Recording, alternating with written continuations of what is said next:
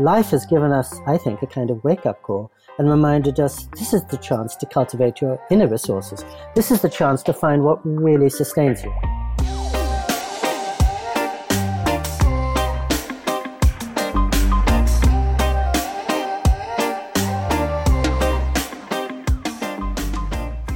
You're listening to WERA 96.7 FM in Arlington, Virginia. This is Real Fiction. I'm your host, Laurie Messing McGarry. Today's episode with author Pico Iyer was recorded on the day of the April supermoon, the same day when Japan's prime minister announced COVID lockdown in the country where Pico has lived for 32 years. I will confess, this is a dream guest for the program, and I'm excited to share this conversation with you. Producers at WERA and Arlington Independent Media are working hard to bring you fresh, relevant programming during this challenging time. Please check out WERA.FM and arlingtonmedia.org for more information about the great things happening in community radio.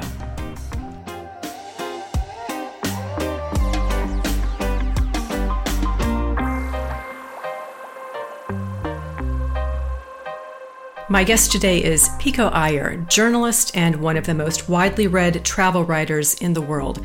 He has worked for Time magazine, reporting on everything from Islamic mysticism, Tibet, the back streets of Tehran, and has given readers insight about Japan, where he has lived for many years.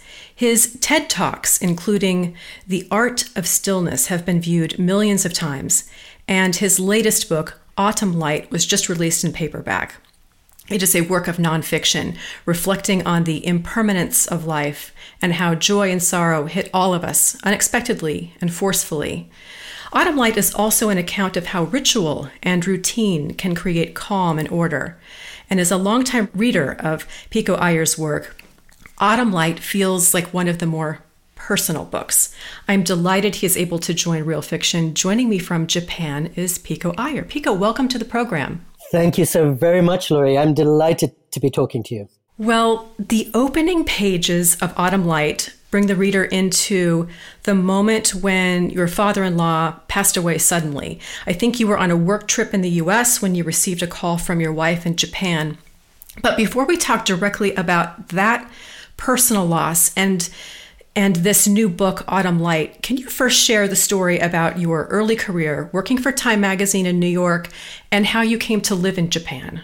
Absolutely. Um, I was studying literature, more literature, more literature. Eight years of my young life studying nothing but literature from the age of 17 to 25. And then I got um, rescued by Time Magazine and got a crash course in writing to the world instead of just writing and reading for myself. And my very first year at Time Magazine, I had a business trip in Hong Kong and I was flying back and I had a layover at Narita Airport near Tokyo. Last thing I wanted, I just wanted to be back in New York City talking to my friends. But there I was, stuck in this airport town and an airport hotel. And so I decided just to while away the time until check in by walking around the little town of Narita. And it was a late autumn day, which means in Japan it's this mix of brilliant blue skies and the first pang of coming cold. And I found myself in this riddle of streets along, lined with wooden houses, very intimate, unvisited. I came to a thousand year old temple and around the corner from the temple, I looked across this huge park where little kids in blue and pink hats, probably five years old, were walking around collecting autumn leaves. And something in that moment made me think, I recognize this. Um, this place belongs to me. I belong to it. I have no official connection with Japan, but I recognize this moment and this feeling and this autumn sky more than I recognize the town where I grew up, Oxford, England, or the place where I'm living, New York City. And so by the time I boarded my flight, three hours later, I decided on the basis of one morning in an airport town to move to Japan. And it took me three years to extricate myself from my job, but I did. And I've been here in Japan 32 years. And I sometimes think about that story because I think everybody knows that she has a secret home, just the way maybe you'll walk into a crowded party and you'll see a stranger and you feel, I have unresolved business with that stranger, or somehow that stranger knows me better than my friends and family do. And I think we have the same relation with places. And I was just lucky enough to come upon the place that made sense to me in my mid 20s and then um, to decide to make my life with it. The full title of the book, Autumn Light, is actually Autumn Light Season of Fire and Farewells. And as you just described, autumn was the season that pulled you to Japan. And I've always been struck by the fact that you have addressed seasons and weather and even wind in your books. And in fact, when I was preparing for this discussion, I pulled one of your earlier books off the bookshelf, The Lady and the Monk. And inside, I found a boarding pass that I had from when I took a trip to Japan. So I traveled to Japan with this book. And I looked at the page where I had the boarding pass, and there was a paragraph about the fact that Japanese have colors assigned to wind. And so as you were talking about autumn and it's it's kind of almost spiritual attraction, is there a kind of supernatural, um, I guess, a language Im- imbued in the Japanese vocabulary? Because clearly autumn really spoke to you. Well, I would say that the Japanese are much more sensitive to the seasons than I am or than I was when I lived in England or the US. There are 72 seasons in every year in Japan. In other words, the season changes every five days. Oh. And of course, in Japan, you know from having been here, um, the clothes, the food, everything changes in tune with the seasons. Just last night, it was a full moon here because I'm sitting in the apartment where autumn light is set. And even as uh, the prime minister was giving a message about sort of lockdown procedures and people were aware that the virus was coming closer, most people's attention was on the full moon and on the reports about how this uh, April moon was a super moon, one of the strongest moons of the year. And I thought, well, this is one reason I, I, moved to Japan to look at the moon rather than to listen to the latest tweet. Um, I really like and appreciate what you said about noticing that I, I, write a lot about light and the seasons. And I think that's partly, as you know, um, the condition of being a writer. People sometimes think, well, this guy's a travel writer, so he spends his life traveling. And of course, for every day traveling, I spend a month just sitting still at my desk. And I think sitting still at one's desk means that really the only event of the day is light and weather. The weather inside you and the awareness that it's constantly changing and who you were at seven in the morning is not who you'll be at 10 in the morning. And the light as it literally casts different angles and shadows across the room. So I think writers anyway are preternaturally um, sensitive to that kind of thing because that they're the companions we live with day in day out at our desks. But you're right that in Japan, um, all of this has a special quality because they not only give colors to the winds, but different um, names for the different periods in the autumn, and a special word for the twilight that comes, and a special word, of course, for the autumn wind. And I, I've always felt that the seasons are really, in some ways, the religion uh, of Japan. And in autumn, all my neighbors uh, will flock out to watch the um, maple leaves. And I think they'll put on their Sunday best and they'll all go to the temple gardens and parks.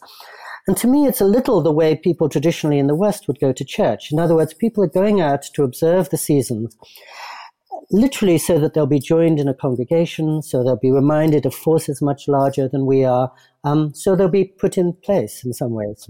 It's one of the things that Autumn Light is also about. It's about the steadying powers of routine and ritual. And you were talking about, well, people flocking and, and working in kind of community with nature. And now we're being told to stay home. And we're in a different kind of really emotional universe. And I wonder what are some basic things that you have learned in balancing your very hectic world travel schedule and then the quiet time that you spend in Japan? How how might we all kind of navigate this world moment of insecurity? I would say the only important part of my life is the quiet time. The hectic stuff is is is just like the sort of sparkle on top of the waves. But the ocean in which I live is the time alone. And I think really all of us know it's only our inner resources that matter.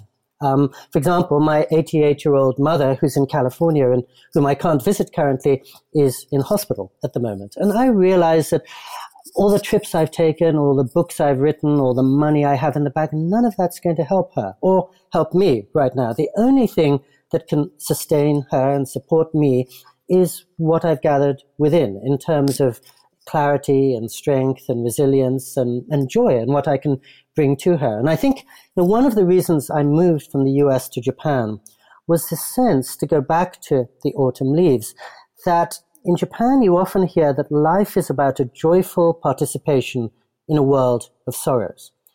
And every, every life is sorrowful insofar as every life dies. We all know sickness. Most of us know old age we meet somebody and then we have to separate from somebody.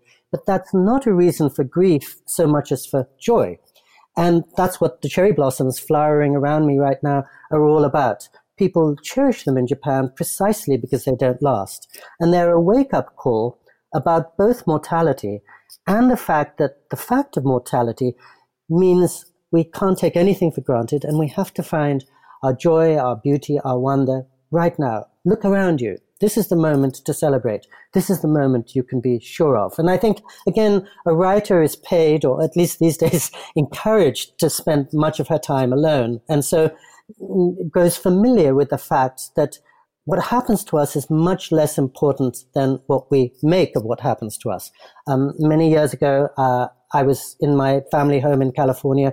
The whole house burnt down. I lost everything I own in the world including really the next three books I was going to write. And 450 other houses were also devastated in that fire. And I noticed maybe a year later that after that period of adjustment, quite a few of my neighbors were traumatized for life. But quite a few of my other neighbors suddenly thought, well, in some ways, this can be a liberation. I don't need to live with so much clutter in my life. Maybe I can live in the place that speaks to me in, instead of just the place where I happen to be. Uh, for myself as a writer, having only written nonfiction at that point and having been stripped of all my notes, but still being possessed by certain subjects and the wish to engage with them, I tried fiction, which perhaps I always would have been too shy or scared to try otherwise. In other words, this seeming disaster actually had all kinds of opportunities within it. And it was up to each individual how much she would see it as debilitating and how much she might see that there was a possibility hidden within it. And of course, in this current moment, all of us are thinking most about those who are sick, those who are homeless, those who don't have resources. But for the few of us who are fortunate enough, maybe um, to be healthy at the end of this and to have a job to go back to and to have a roof over our heads, I think it's an opportunity um, because I feel that I and many of my friends have been racing around so much in recent years that we have much more coming in on us than we have time and space.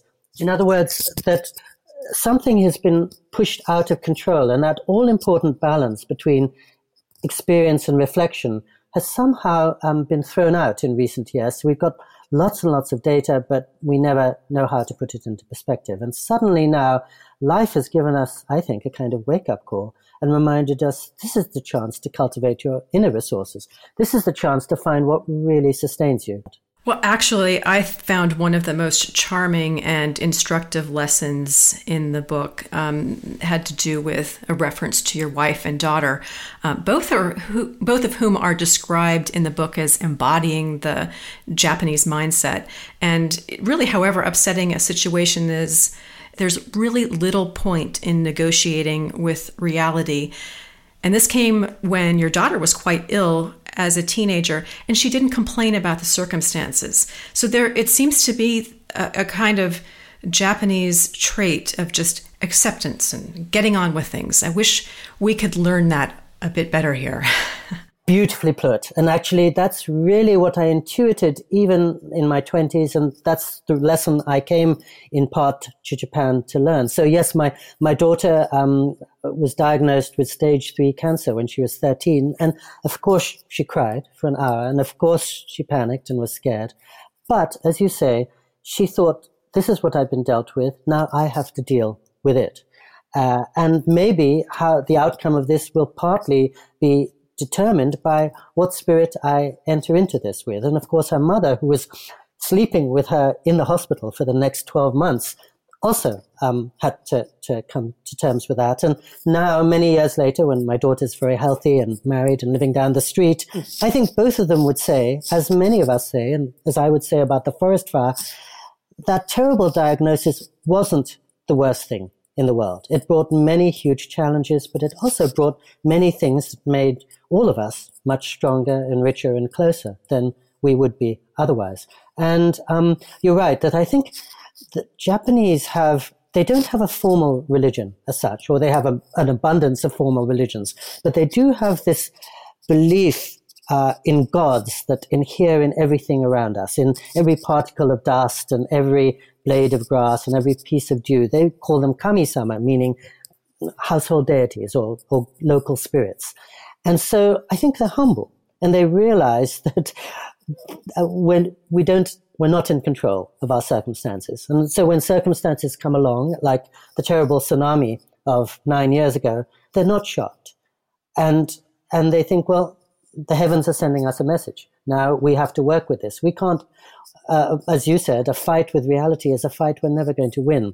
And I was reminded that uh, uh, I was talking to a friend in the US a few days ago and talking about things as we are. And he said, Oh, well, you've known a lot of loss in your life. And I said, no, I think everybody has known a lot of loss in her or his life. And I'm only a victim of real life, as, as are all of us. And I think the Japanese are almost born with that sense. And when the little children are encouraged to go out and see the cherry blossoms and look at the maple leaves, part of what they're being encouraged to do is remember that there's this whole big uh, planet and universe cycling around us, and uh, and we have to be in tune with it. We can't expect it to respond to our wishes. Well, you know, one of the beautiful things that comes through in this book is the steadying power of routine and ritual and there's something kind of specific I want to ask you about. It's it's about your very frequent trips to the post office. And as you describe it, the post office is very near your apartment. Um, maybe actually it's maybe just across the street. And I noticed that in reading the book, you do mail a lot of letters, and there was such a joyfulness in and how you describe the woman who helps select the stamps for your postcards and letters and it was important to her to find a stamp that's very beautiful. So when the recipient receives this letter, they might remark or might appreciate the beauty in this little stamp. And that just struck me as being such a small moment of of beauty, something a little ritual that can leave a lasting impression. Well, thank you for alighting on that moment and and um, because it's really this speaks for the heart of the book. And before I answer your question directly, I'm as I'm sitting here, I'm looking out over that post office. You're absolutely right. It's just across the street, maybe 20 yards away. I visited the lady at the post office just yesterday. And it speaks for this sense that I didn't always feel when I was living in the US. But Japan, as you know from being here, has a very, very strong sense of community. Just across the street from where I'm sitting is our bus stop. And on the bus stop is a map of the neighborhood with every house listed and the name of everybody living in every house. And the post office is like community center. It's a way for everybody to be joined into something larger than themselves. So on the one hand, as you say, it's wonderful that every t- time I take the smallest uh, letter to the post office. Yesterday, I was sending a, a, check back to a construction company in California. But that kind lady I describe in the book um, made sure that she didn't frank the, the envelope, but she put a stamp on it so that it would give a little bit of happiness to some stranger on the mm. other hmm. side of the world next week. And she warned me, well, because of the coronavirus, it may take six days instead of five. Is that okay? um, uh, old ladies will come in at Christmas and give presents to all the postal workers. There's a farmer's market set outside this post office, and it's a tiny community post office. I mean, it's got three, three little um, cash, uh, cashier spaces, but it's very, very small. And yet so much of the neighborhood revolves around it. And when I spent 16 years um, trying to distill 32 years of experience into this very small book, I thought, what speaks for the essence of Japan? And I alighted on the post office. In terms of my own rituals, any writer is probably too much a creature uh, of rituals. And I, I know you and I were talking a few minutes ago about how embarrassingly, I go to sleep every night at eight o'clock. I wake up at four thirty in the morning. I usually spend my first five hours at my desk. I take two long walks around the neighborhood. I, uh, if my wife is in the next room, but if she was sitting next to me, she'd fall around laughing, wondering what crazy person she married who is so habit bound. But in, I do, I do still love sending letters, and I moved to Japan in order partly to slow down because I felt that the world was moving so fast and there was no way I could live at a pace determined by machines unless I were to become a machine myself. And so I wanted to live in a more human scaled life. So as you know from reading the book so carefully, here in our little rented two room apartment, um, we don't have a car. We don't have a bicycle. I've never used a cell phone in my life. We don't really have any media. And one result of that is that the whole day lasts a thousand hours. I have time for five hours of um, writing and several walks and a trip to the health club and one hour of reading on my terrace, and then still maybe five hours left to do exciting things with my wife. Um, and I never had that feeling when I was racing from place to place in New York City or, or California. So I suppose I moved to Japan so that I could live a life that seemed more in tune with what I thought was sensible, but also, as you said, to learn from a culture that steadies itself with rituals. And although it's 7.20 in the morning now, my wife has already woken up. She's already heated up um, tea for her father, who died six years ago. She's already waved incense all around the room and placed her father's favorite snack on the household altar. Although, um, as I say, her father died six years ago. And whether this has meaning or not, I think it steadies people. Well, you've written about Japan with such sensitivity and specificity. How are you viewed in your little village and in the country as a whole? In some ways, with terror, which which you would laugh at if you saw me, because I'm an extremely small, kind of mild mannered, unthreatening person. But um, as you know from being here, Jap- Japan is quite a homogeneous society. Very few people with dark skin that I have, and as I have, and so people often don't really know what to do with me. Um, my my nickname in the neighborhood is Isoro, which means parasite, because um, I'm the only male in the neighborhood who doesn't wake up at five in the morning, put on a suit, and go and stand at the bus stop to go off to the office. Even worse, for most of our years here, I'd send my wife off to her job while I was lounging around at my desk in my pajamas. And you know, anyone looking at a writer thinks this guy is a bum. This guy is doing nothing for a living except lounging around. Um, they used to strip search me every time I came back into Japan um, because they just assumed either I was a terrorist or I was Saddam Hussein's cousin or I was an Iranian trying to uh, immigrate illegally because they had a great problem with that in the 1990s. Uh, and then when I show them a British or an American passport, they'd be even more suspicious. As soon as I got through customs, of course, everyone in Japan couldn't be kinder and more polite to everybody. Um, and I feel really spoilt here.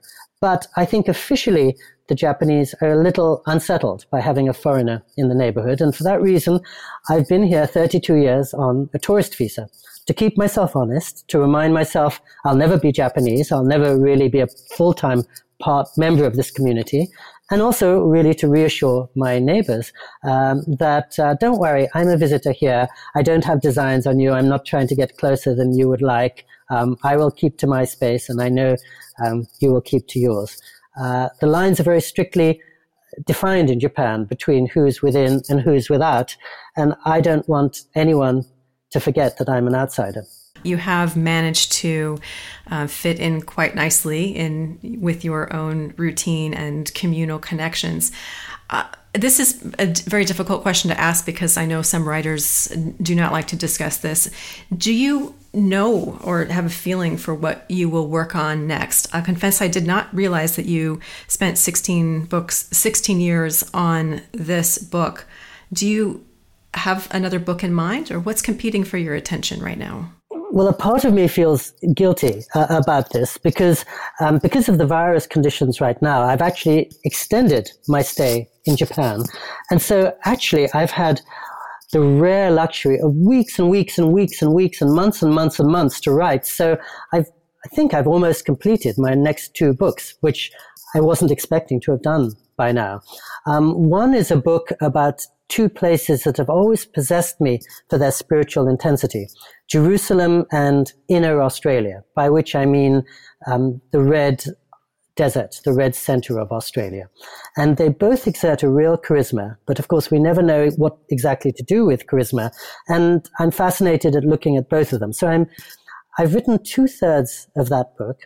And then I have another book about I suppose you could say the humanity behind the headlines. And one of the things I've always felt as a journalist is that in the age of information, we often know less about the rest of the world than ever before. And sometimes we know least of all about the countries we hear most about, such as North Korea and Iran and Cuba and Yemen and Kashmir.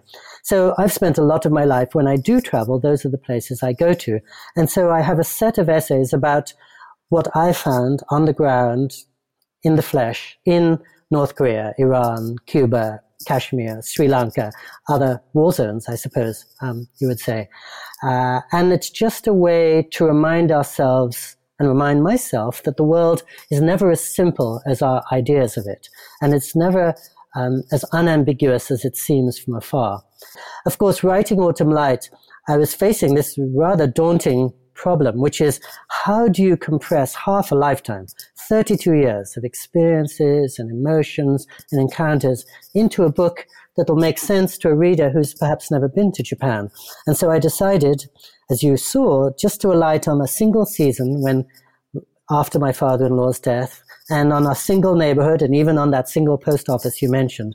And I thought by making it as focused as I could, I could try to capture a whole culture and 32 years just through a visit to the post office as the maple leaves fall all around it. Mm-hmm.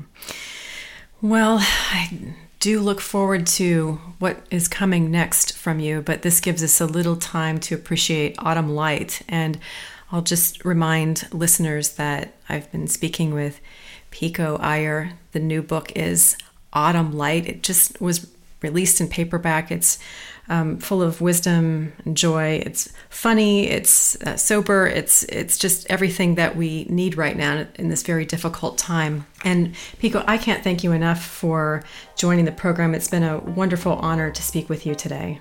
Thank you very much, Laurie. I feel really delighted to be engaging in this conversation and to be on the show. And thank you so much for reading the book so carefully and for just supporting the cause of books. We, we need readers and uh, readers as attentive as you. So thank you.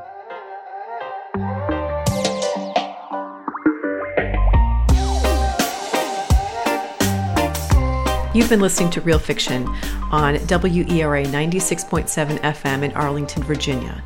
An extended version of this episode will be available at realfictionradio.com and all your favorite podcast platforms. A special thank you to Sarah Nisbet at Penguin Random House for helping coordinate this conversation. Thank you for listening.